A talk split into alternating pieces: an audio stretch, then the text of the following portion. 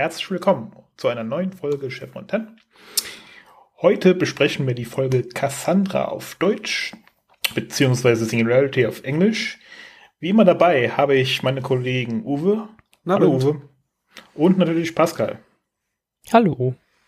Äh, die Folge wurde geschrieben von Robert C. Cooper. Äh, die Regie führte äh, Mario Azzopardi. Zum ersten Mal auf der Welt gesehen wurde sie am 31. Oktober 1997 und die Deutschlandpremiere war dann äh, knapp anderthalb Jahre später am 7.4.1999. Bevor wir aber uns über Übersetzungsfehler und sonstige Dinge auslassen, hat Pascal eine Zusammenfassung für uns. Genau. SG1 ist diese Woche unterwegs nach Hanka, um dort in einem vom SGC eingerichteten Observatorium ein schwarzes Loch zu beobachten. Vor Ort müssen sie jedoch feststellen, dass die gesamte Bevölkerung des Planeten einer Krankheit zum Opfer gefallen ist.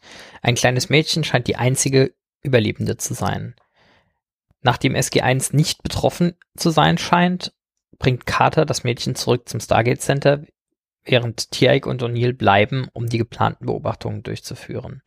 Zurück auf der Erde erweist sich die Kleine als sehr anhänglich und weigert sich Carter von der Seite zu weichen. Derweil vermutet Fraser, das ursprünglich gesendete SG-Team könnte ein harmloses Virus von der Erde mitgebracht haben, das auf Hanka mutiert ist. Nachdem das Mädchen scheinbar immun ist, eventuell aufgrund des in ihrem Geblut des in ihrem Blut gefundenen Aquadas, erhofft sich Doc Fraser, ein Heilmittel für diese Infektion aus ihrem Blut synthetisieren zu können, falls das Virus nochmal auftreten sollte. Als sich Carter und das kleine Mädchen gerade näher kommen und die Kleine sich als Cassandra vorstellt, bekommt sie plötzlich Schmerzen.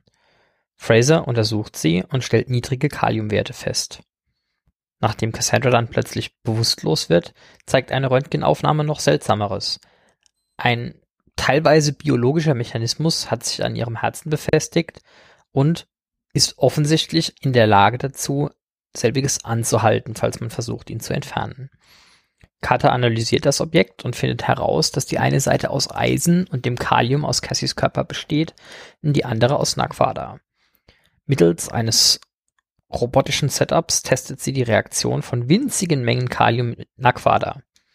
Das Experiment überleben allerdings weder der Roboter noch die aufzeichnenden Kameras noch der Bunker, in dem das Experiment stattfand.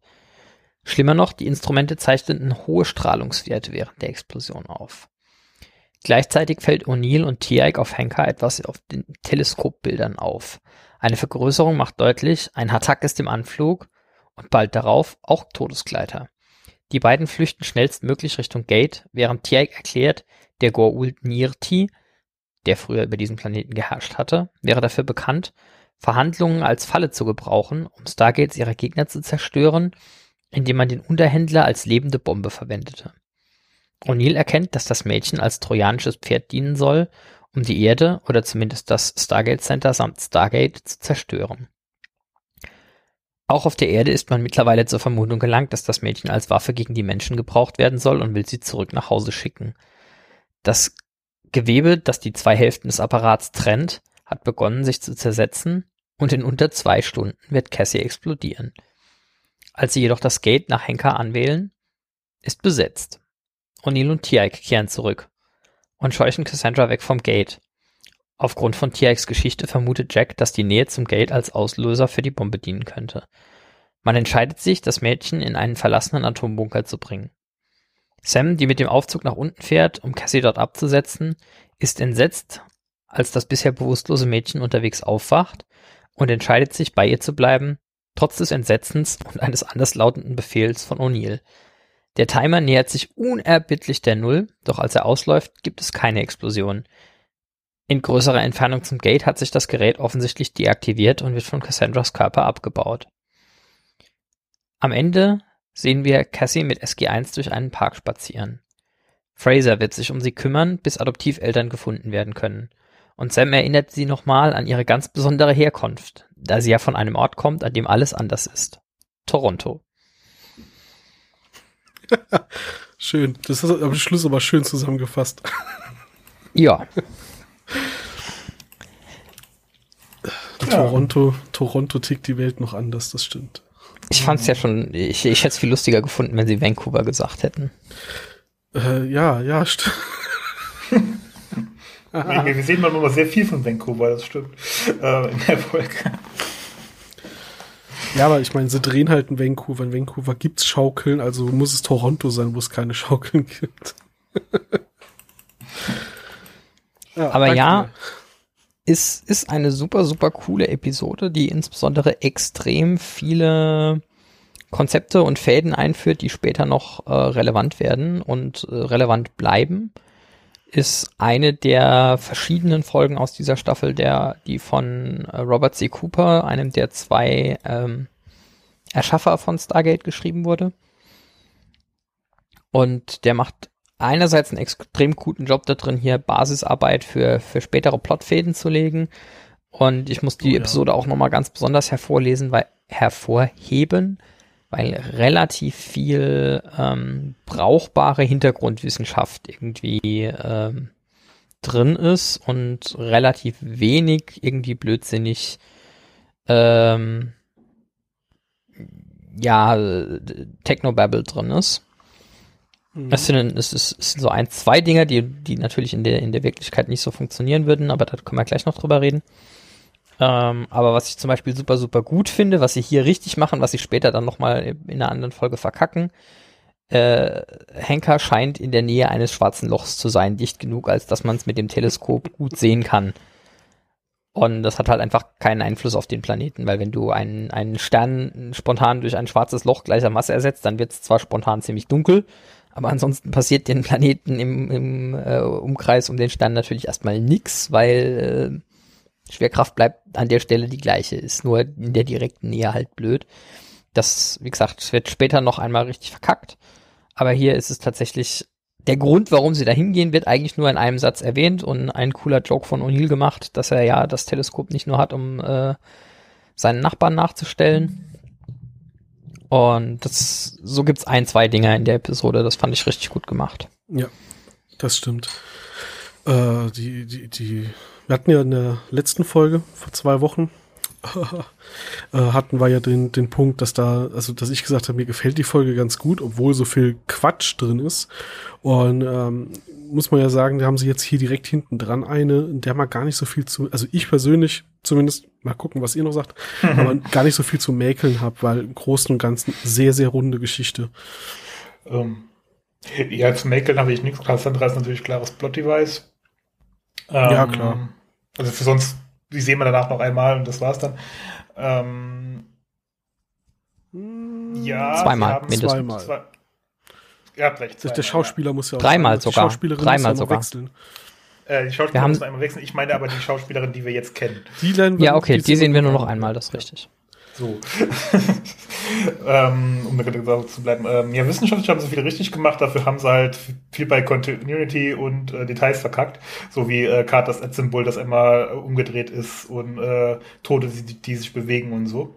Ja. Ähm, also man merkt, der Aufwand ist woanders reingeflossen, sagen wir es ja. vielleicht mal so. Es soll jetzt nicht so negativ klingen, das sind halt normale Filmfehler, die passieren können.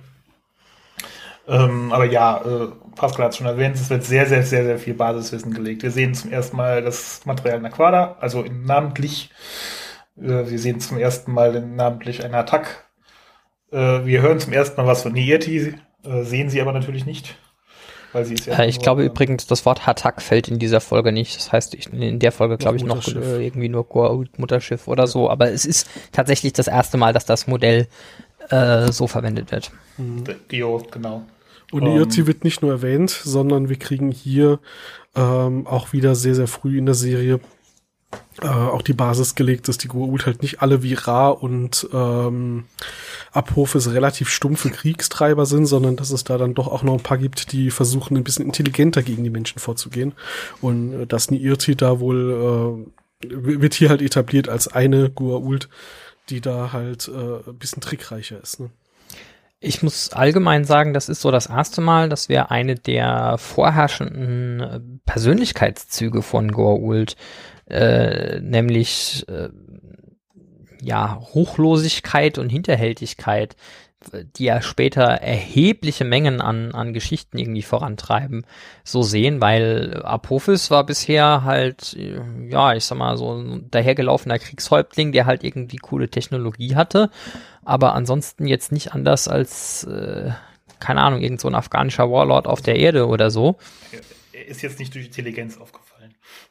Ja, und jetzt auch nicht irgendwie durch besondere Verschlagenheit oder sonst irgendwas, sondern er ist halt so, ich bin euer Gott und äh, ich habe hier coole Macht. Und ansonsten habe ich halt eine Armee, die hetzt euch halt auf den Hals, wenn ihr Scheiße baut. Und Punkt. später geht's ja, ist ja der Fokus ganz klar darauf, dass Goa'uld dauernd versuchen, sich gegenseitig äh, auszustechen, dass jeder grundsätzlich irgendwie 37 Pläne hat, um mit jedem seiner Konkurrenten irgendwie fertig zu werden. Und das ist so das erste Mal, dass wir das hier mitkriegen und das äh, finde ich auch gut, weil das dafür sorgt, dass die Goa'uld als Gegner ähm, ein bisschen weniger eindimensional werden. Ja, es gibt überhaupt mal Tiefe, weil ja, Apophis war einfach nur das pure Böse. Und mehr nicht. Ähm, Erstmal. helft Also, mir mal gerade, wird ein Irti, also äh, dass eine Irti eine Rolle spielt, haben sie da irgendeinen Hinweis drauf, außer dass äh, Tia gesagt, das habe ich schon mal erlebt? nö, Nee. äh, ich müsste noch mal genau nachgucken, aber ich bin ziemlich sicher, dass, warte, Ich glaube, das war da halt der Punkt, dass Tia Ah. gesagt, diese, diesen Trick, dieses trojanische Pferd, das hat er schon mal erlebt und das war Vor allen damals ein Dingen- Irti. Genau, vor allen Dingen referenziert Tierx äh, sie als ihn. Also wir wissen ja schon so aus Seriengründen, dass es eine sie ist. Aber Ah. äh, T-Ike erkennt das Wappen auf dem Mutterschiff bei der, bei der Ah, ähm, okay. Vergrößerung. Okay, also hat äh, ist, ist nicht nur so, dass das Tiak eventuell sagt, das muss ein Irti sein, weil ich kenne sonst keinen Goa'uld, der so Tricks macht, sondern sie haben schon auch eindeutig Mhm. gesehen, ah, da, da schwebt sie quasi mit Ja. dem Attack. Okay, genau. da war ich jetzt gerade nicht mehr sicher. Weil auf dem Planeten haben sie ja keine Goa'uld jetzt hier mal getroffen. Nee. Aus den Todeskleidern kam da nichts mehr. Ne? Genau. Ähm, ich, ich, ich möchte, ich möchte so das eine offensichtliche, brutal große äh, Plothole in dieser Folge und im, im, im gesamten Worldbuilding hier ansprechen. Ähm, das ist mir tatsächlich erst jetzt äh, die Woche aufgefallen, als ich die Folge vorbereitet habe. Aber ähm, Kalium und Naquada re äh, reagieren extrem heftig miteinander und zwar offensichtlich irgendwie nuklear, weil sonst wird keine Gammastrahlung dabei entstehen. Soweit, Ja. so gut. Ähm, wir haben außerdem mehrfach geklärt, dass die Fähigkeit, irgendwie Goa'uld und äh, ich nehme mal an, in begrenztem Umfang auch antiker Technologie zu bedienen, irgendwie davon abhängig ist, dass du Naquada im Blut hast. Ich ahne, ja. Mhm. Ja, also erstens, Dinge, die du definitiv nicht tun solltest, ist in größeren Mengen auf irgendwelche Naquada-Barren draufbluten. Das äh, kommt extrem ungut, weil in deinem Blut ist Kalium drin. Und äh, zweitens, was du auch nicht tun solltest, ist Naquada in deinem Blut zu haben, wenn du noch Kalium drin hast, was bei den meisten gesunden Menschen der Fall ist, weil das kommt dann auch extrem schlecht. Also ich kann jetzt irgendwie noch argumentieren, ja, das sind dann aber immer nur irgendwie einzelne Atome auf einmal, aber Selbst dann, weil ich wollte auch gerade sagen, naja, man könnte jetzt noch sagen, bei der Bombe ist halt eine Menge zusammengekommen, aber sie experimentieren mit, Zitat, mikroskopisch kleinen Mengen. ja, Also ja. selbst wenn ich die Explosion irgendwie um fünf bis sechs Größenordnungen runterskaliere, die sie da gezeigt habe, ist das ziemlich sicher immer noch in der Größenordnung von das überlebst du nicht lange.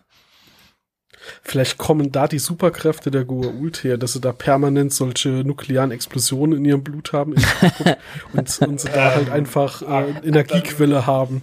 Dann hast du aber jetzt ein Problem, was ist mit Carter? Die hat auch Superkräfte. Verdammt.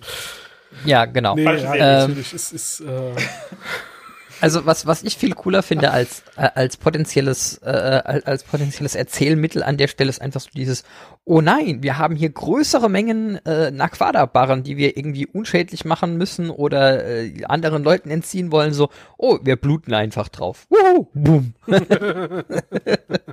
Raumschiff schade, ja, dass sie ja, das nie bluten. verwenden. Ja. Oder, also keine Ahnung, ich würde es irgendwie äh, einfach zum, zur Standardausrüstung machen, irgendwie so ein 10 Gramm Würfel Kalium dabei zu haben, wenn ich jetzt auf Expeditionen gehe. Ich bin eher fürs Diabetes-Set, aber Äh, Du, du, du, du kannst ja einfach sagen, so, okay, wir, wir haben jetzt hier irgendwie, du, du kannst ja ein super einfaches Gerät irgendwie konstruieren. Wir haben hier irgendwie Kalium in einer löslichen Verpackung oder so, ähm, machen eine Wasserpfütze auf den nächstbesten Naquada-Barren, legen das Kalium drauf und gehen weg. Also schnell, Ähm, idealerweise. das Aber, ähm, aber irgendwie planetensprengend, oder? Aber jetzt mal gerade, ähm, kann man damit nicht vielleicht, vielleicht sogar noch die Wissenslücke schließen, wie so Naquada-Bomben und Naquada-Generatoren funktionieren? Äh, wenn du das irgendwie moderieren könntest, also genau. Vielleicht, ja, vielleicht natürlich, ist das du der kannst Witz, dass Janet halt rausfindet, warum das bei den mikroskopischen Mengen im Blut nicht passiert, weil es irgendeinen bremsenden nennt man das da oben auch Katalysator, also irgendein Stoff im Körper gibt, der das Moderator. ganze Moderator, danke, äh, gibt, der irgendwie im Blut halt vorkommt und äh, deswegen ist das alles gar kein Problem und dieses Wissen nutzen sie dann, um Generatoren zu bauen. Das wäre natürlich prinzipiell denkbar. Äh, würde tendenziell nichts dran hindern, dass du innerhalb relativ kurzer Zeit trotzdem an der entstehenden Gammastrahlung irgendwie verreckst, auch wenn, auch wenn das irgendwie gebremst wird. Ähm, Ja, ja. Aber ja, äh, viel spannendere Frage ist, äh, wenn Naquada bei hier atomarem Zerfall irgendwie Gammastrahlung generiert, ähm, dann wollte ich auch in der Nähe von so einem tragbaren äh, Generator, wie sie ihn dann später haben, definitiv nicht sein. Außer der besteht nach Masse zu 99% aus Blei. Weil, ähm, Na ja, gut, also, also- wie, wie, Bruce Banner erzählen kann, Gammastrahlung ist nicht so gesund. Ja, ja. Wobei äh, in späteren, ich weiß jetzt gar nicht, ob sie das zu dem Zeitpunkt schon hatten, aber wir haben hier ja auch die wunderbare fiktive Sci-Fi-Tech-Schutzschilde, die immer genau das können, was sie brauchen.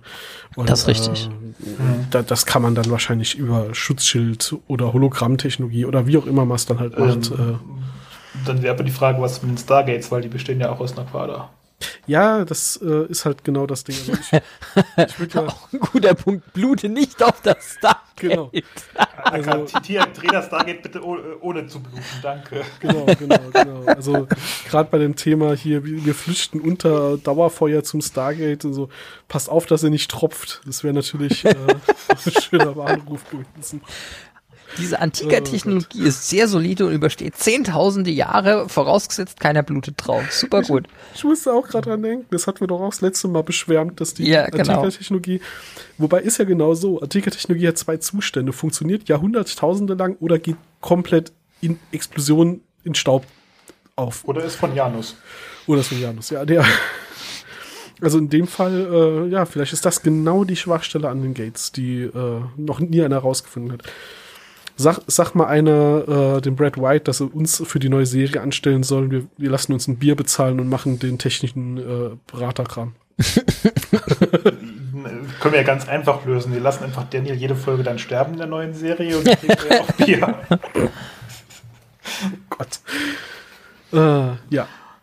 Nee, aber Weg- hast recht, das ist tatsächlich halt wirklich ein, ein grobes Problem, dass ich da äh, mit den mikroskopischen Mengen schon so, so große Strahlen freisetze und äh, ja, das widerspricht so ein bisschen eigentlich einem der, der Grundplotpunkte der Goa'uld-Physiologie.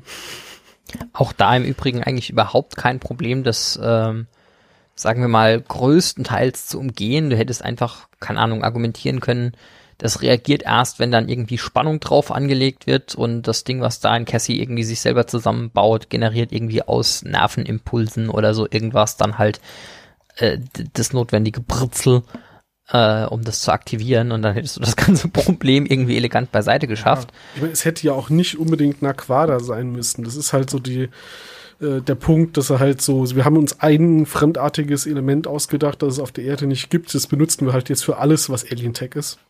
Das wiederum finde ich eigentlich ziemlich gut, Ja, weil das natürlich, im Großen und Ganzen zur, äh, zur Härte des, des Sci-Fis an der Stelle beiträgt, dass du halt sagst, normale Physik außer Naquada.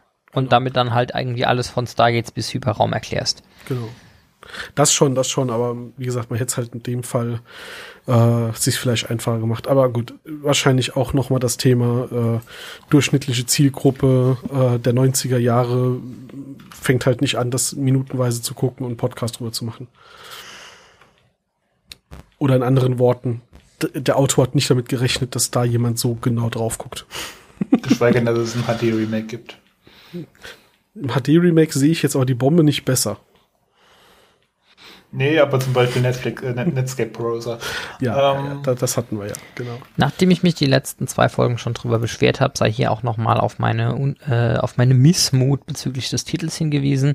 Im Englischen macht man sich da die Mühe, irgendwie mit Singularity sowohl auf das schwarze Loch als auch auf äh, Cassies Status als äh, einzigartige Überlebende hinzuweisen, dass man halt nicht von Anfang an weiß, worum es in der Folge jetzt tatsächlich geht und was einfach nur irgendwie so dahingeschmissen ist, um ein, ein Rahmendevice zu sein. Und im Deutschen macht man es dann halt vollkommen ohne Grund einfach kaputt. Ja. Warum? Weil man Da heißt die Folge dann halt Cassandra, weil in der Folge geht's ja um Cassandra. Dumm gelaufen. Ja, wie gesagt, nachdem wir letzte Woche nicht damit leben konnten, dass das Ding Hathor heißt, sondern da musste es dann der Kuss der Göttin heißen. Warum auch immer. Also wenn das, wenn das wenigstens in sich konsistent wäre, wäre ja in Ordnung, aber ich verstehe es Ich einfach. glaube, das hatten wir schon von Anfang an in fast jeder Folge diskutiert, dass man einfach das Gefühl bekommt, es muss geändert werden, um die Änderung, äh, um der Änderung willen. Also man, man muss es halt ändern, weil man es ändern will, egal ob das jetzt gerade praktisch ist oder nicht. Ja, und ich habe durchaus vor, mich da die nächsten 200 Folgen noch drüber zu beschweren. Ja, ja, 200? das ist, äh, Das reicht nicht. Atlantis ist nicht besser. Ja, okay, ich hatte jetzt, hatte jetzt nur SG1 im Kopf, das sind 200 paar zerquetschte. Äh, Mhm. da, dadurch, dass wir uns da die ganze Zeit immer so drüber opponieren, ähm, habe ich jetzt bei Stargate Universe beim Gucken mal drauf geachtet und habe festgestellt, da gibt's dann teilweise äh, Folgen, die sehr, sehr gut übersetzt sind. Also wo man dann tatsächlich ein englisches Wort halt ins Deutsche übersetzt, aber das halt gut macht. Oder manchmal sogar den Namen so stehen lässt, wie er ist. Also irgendwann später haben sie es wohl gelernt, dass, dass man es nicht auf Biegen und Brechen machen muss. Aber offensichtlich halt nicht vor Atlantis. Also nicht, nicht die ersten zehn Jahre. Ähm, Mhm. ja. Ja, leider. Aber diesmal sind wir nicht allein. Die Franzosen haben es genauso verkackt. Wie war es bei denen? Auch? Cassandra. Ja. Äh, die Italiener haben trojanisches Pferd und alle anderen sind dann bei Singularity, also die so im Wiki stehen zumindest. Was ich sehr schön finde, was, was coole Insider-Jokes sind, ähm, sie haben in dieser Folge den Planet äh, nach dem Vornamen eines äh, Studioleiters bei MGM benannt, Hank Cohen. Äh, und dementsprechend heißt der Planet Hanker. Äh, und es gibt die Teleskopbasis, das Observatorium, Mhm. heißt Douglas MacLean Memorial Observatory. Äh, das ist nach Doug MacLean, der einer der Kunstdirektoren für die Sendung war. Ähm, der ist nicht gestorben, aber keine Ahnung, ähm, das einfach nur Einfach Douglas so. MacLean Observatory zu nennen, wäre, wäre wahrscheinlich äh, etwas zu offensichtlich gewesen. ähm, ja, Hat's au- angelehnt. Ja. diese, diese ähm, Winks äh, aus dem Universum raus finde ich immer wieder ganz witzig.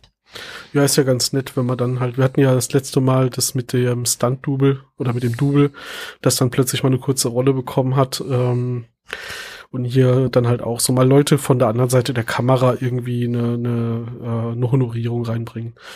Der Doug McLean war ja zu dem Zeitpunkt noch Assistant Art Director und wurde sogar später der äh, Hauptzuständige dafür. Also den hat's länger gehalten. Vielleicht ja auch, Mhm. äh, vielleicht war das ja Teil des Deals. So, dann gib mir irgendwie mal ein Observatorium, das heißt wie ich, und dann bleibe ich. Äh, keine Ahnung, aber ja, nee, ich finde es auch ganz nett, wenn man dann da halt einfach mal auch Leute verewigt. Die Schauspieler, die man da sieht, die sind ja auf ewig dann halt auch äh, mit der Rolle und mit der Serie verknüpft. Und wenn man dann halt mal den sonstigen Mitarbeitern die Chance dafür gibt, ist das ja nett. Ja, Cassandra kommt ja nachher noch ein paar Mal vor. Äh, hatten wir gerade eben gesagt, und nicht mehr besonders oft, aber es gibt noch so ein paar Auftritte. Ähm, am Ende der Geschichte hier zieht sie ja dann zu unserer lieben Ärztin.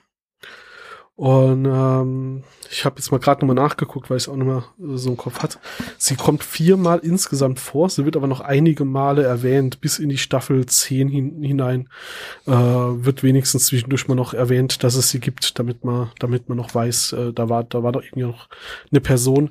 Weil am Ende dieser Folge wird man ja meinen, die hat jetzt ein bisschen ähm, mehr Fokus, die, die wird jetzt Teil der Geschichte, aber ja, nachdem sie dann Anfang Staffel 2 noch mal kurz vorkommt, hat man dann lange erstmal nichts mehr von ihr gesehen. Ich Gut, ich denke, das wird-. Ich denke, das wird auch produktionstechnische Gründe haben. Also in so einer Serie dann Kinderschauspieler einzubauen ist Ja. best, also regelmäßig einzubauen ist bestenfalls schwierig. Man muss bedenken, die ist quasi unsere Generation so ein bisschen, die ist 85 geboren, also äh, die war, hat quasi Stargate mit in Stargate mitgespielt, als wir Stargate geguckt haben. Mhm. Ja, sie kommt Anfang Staffel 2 noch mal vor. Dann halt auch äh, dort noch gespielt von Katie Stewart. Und für spätere äh, Folgen, wenn sie vorkommen, da gibt's ja einmal die tolle Folge 1969, wo sie als alte Frau vorkommt. Da wird sie von Pamela Perry gespielt. Und aus irgendeinem Grund haben sie dann später, wenn sie als Teenagerin noch zweimal äh, eine Rolle bekommt, äh, wo sie auch gesehen wird, haben sie dann ausgetauscht durch Con äh, Colleen Renison. Da werden wir dann noch mal drauf kommen. Das habe ich nämlich jetzt auch hier bei dem Nachgucken zum ersten Mal ist mir das bewusst aufgefallen, ähm, dass die Schauspielerin Colleen Renison zu dem Zeitpunkt noch nicht mal neu war. Die hatte vorher schon mal einen Auftritt, nämlich in Insekten des Todes hat sie Ellie gespielt. Das ist mir noch nie aufgefallen und jetzt werde ich auf jeden Fall, wenn wir dorthin kommen, drauf achten. ähm, ich frage mich gerade, was einen Grund hatte. Welche, welche Folge war das denn, wo sie dann nochmal aufgetreten ist mit der anderen Schauspielerin? Ähm, badum, badum. Rise of Passage, Rite of Passage kann das sein? 2001. Das, Über, das Übergangsritual. Äh, da geht es dann darum, dass sie Rite of die ältere Cassie ist, genau. Genau, da ist sie, da wird sie da wird sie dann halt nochmal, da kriegt sie sogar ihren eigenen Plot sozusagen nochmal. Äh, mhm. Sie wird halt krank und geht dann halt auf einen Planeten und dann finden sie dann halt das Labor von IRT.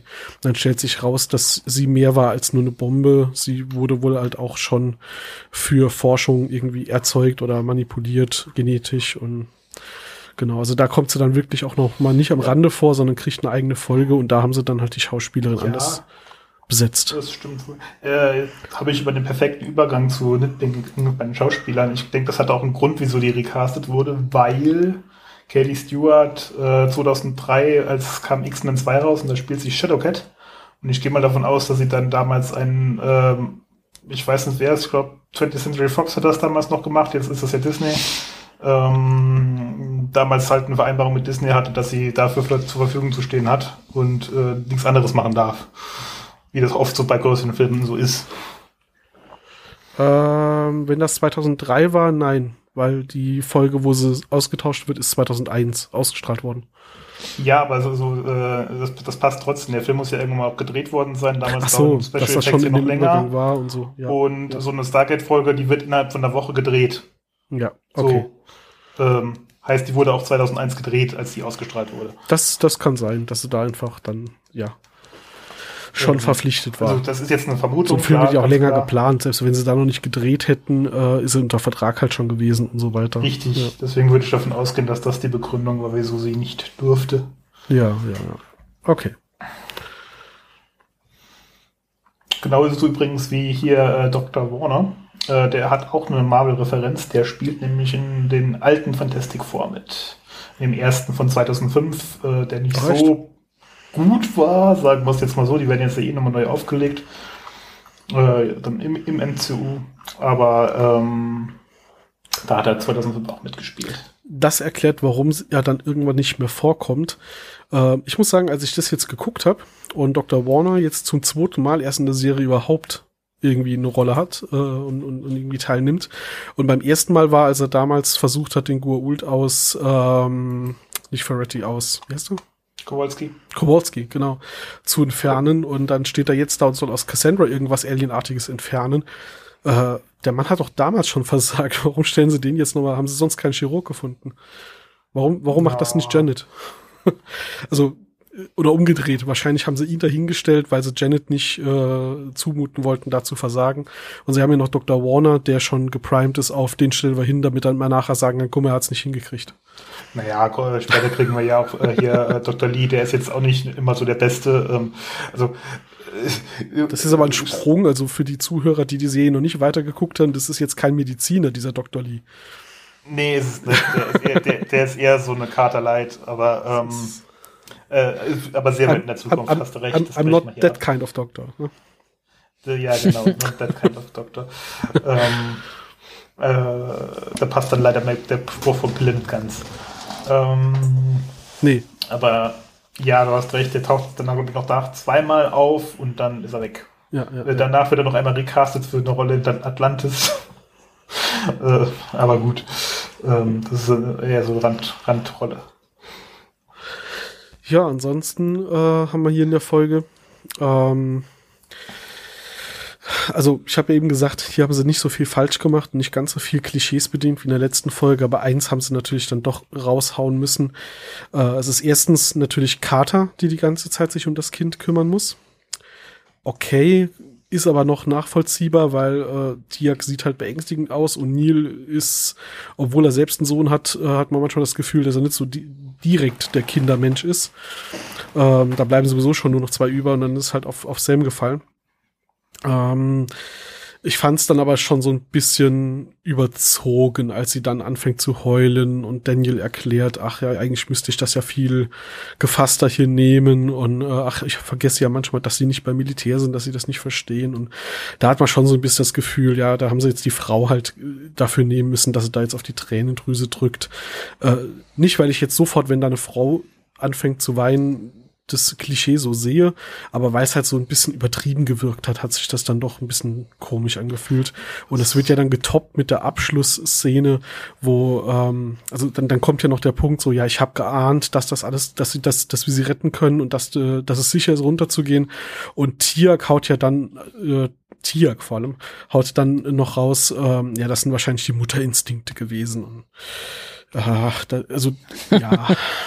Ich fand es auch ein bisschen Overacting von Amanda Tapping an der Stelle, weil es echt, es wirkt schon fast nicht mehr glaubwürdig, so wie sie es gespielt hat. Nee, das meine ich halt. Es war halt so übertrieben dargestellt, dass alles, dass halt merkst, sie wollten halt jetzt einfach dieses Klischee ein bisschen da, da bedienen und wobei Overacting in der Staffel 1 sowieso noch ein bisschen schwierig ist. Äh, ich habe die Folge jetzt dann äh, heute noch mal äh, schnell durchgeguckt und äh, meine Frau saß halt nebendran und hat gemeint, oh mein Gott, hat die eine nervige Stimme.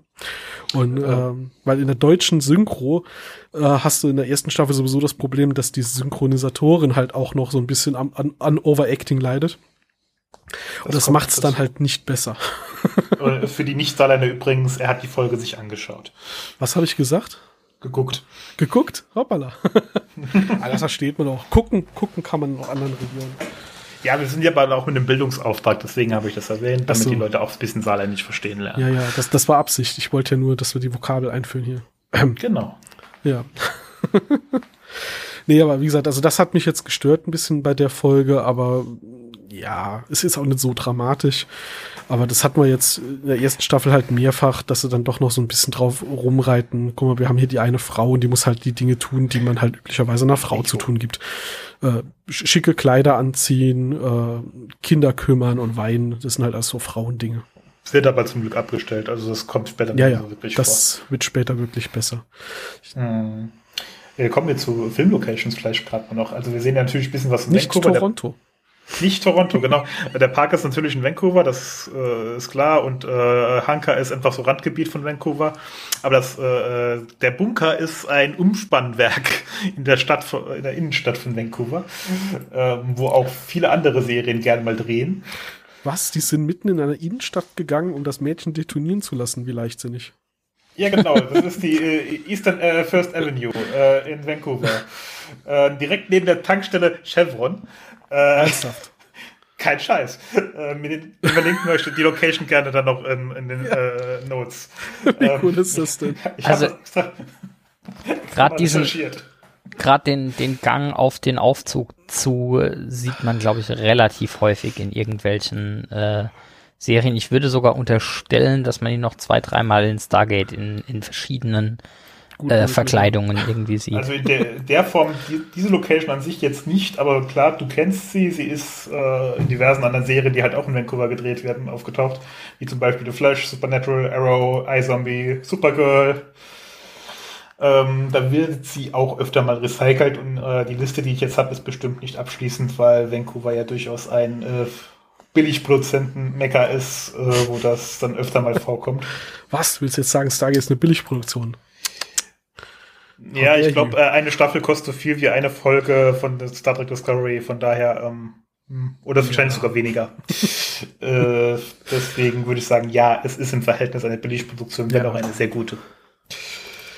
Aber ist es nicht, äh, jetzt mal nochmal in Universe, ist es nicht total praktisch, dass äh, direkt in der Nähe vom Cheyenne Mountain noch so eine alte Atomversuchslabor-Bunker äh, ist? Das fände ich jetzt gar nicht mehr unwahrscheinlich, muss ich sagen. So von der Idee, weil äh, Cheyenne Mountain gibt's ja wirklich. Ich hab's Ach so, und das war ja, stimmt, das ist ja, wenn es nicht gerade Stargate Center ist, theoretisch eine Raketenabschussbasis. Richtig, und ja. insbesondere ist es eine, ähm, auch ein Schutzbunker für VIPs. Und wenn da in der Nähe ein bisschen Forschungsgelände noch vom Militär ist, würde es mich nicht wundern. Also ich, das kann ich jetzt noch recherchieren, aber äh, das wäre jetzt auch nicht so unwahrscheinlich oder halt weit hergeholt. Ja, ja, ja, ja, ja. Okay. Ich habe gerade vergessen, dass, dass der Shane Mountain ja auch in Universe eigentlich früher mal eine Raketenabschussbasis war. Mhm. Dann Eben. Äh, passt das ja schon zusammen. Insbesondere der Stargate-Raum war der, der Raketenabschussort. Genau, genau. Wie das wir später wir auch erfahren werden. Ja. Genau. Was ja auch der Grund ist, dass sie da auch die Decke aufmachen können, jedes Mal, wenn sie da ein Stargate rein und rausholen müssen. Ja, auch das kommt, kommt aber nur vor, wenn die Russen gerade keine Lust mehr haben. Ja, sie verlieren aber auch mal ein Stargate. Ja, 10% Verlust ist immer. Dafür hat man eine Reserve Stargate immer irgendwo genau. im äh, Lager. Irgend, irgendwo auf Eis liegen. Der war schlecht. Ich weiß. ähm, Nö. Ja. Also ich kann jetzt noch einmal, ich habe am Anfang das gesagt, jetzt kann ich gegen Schluss das noch kurz zwei Sätze mehr ausführen.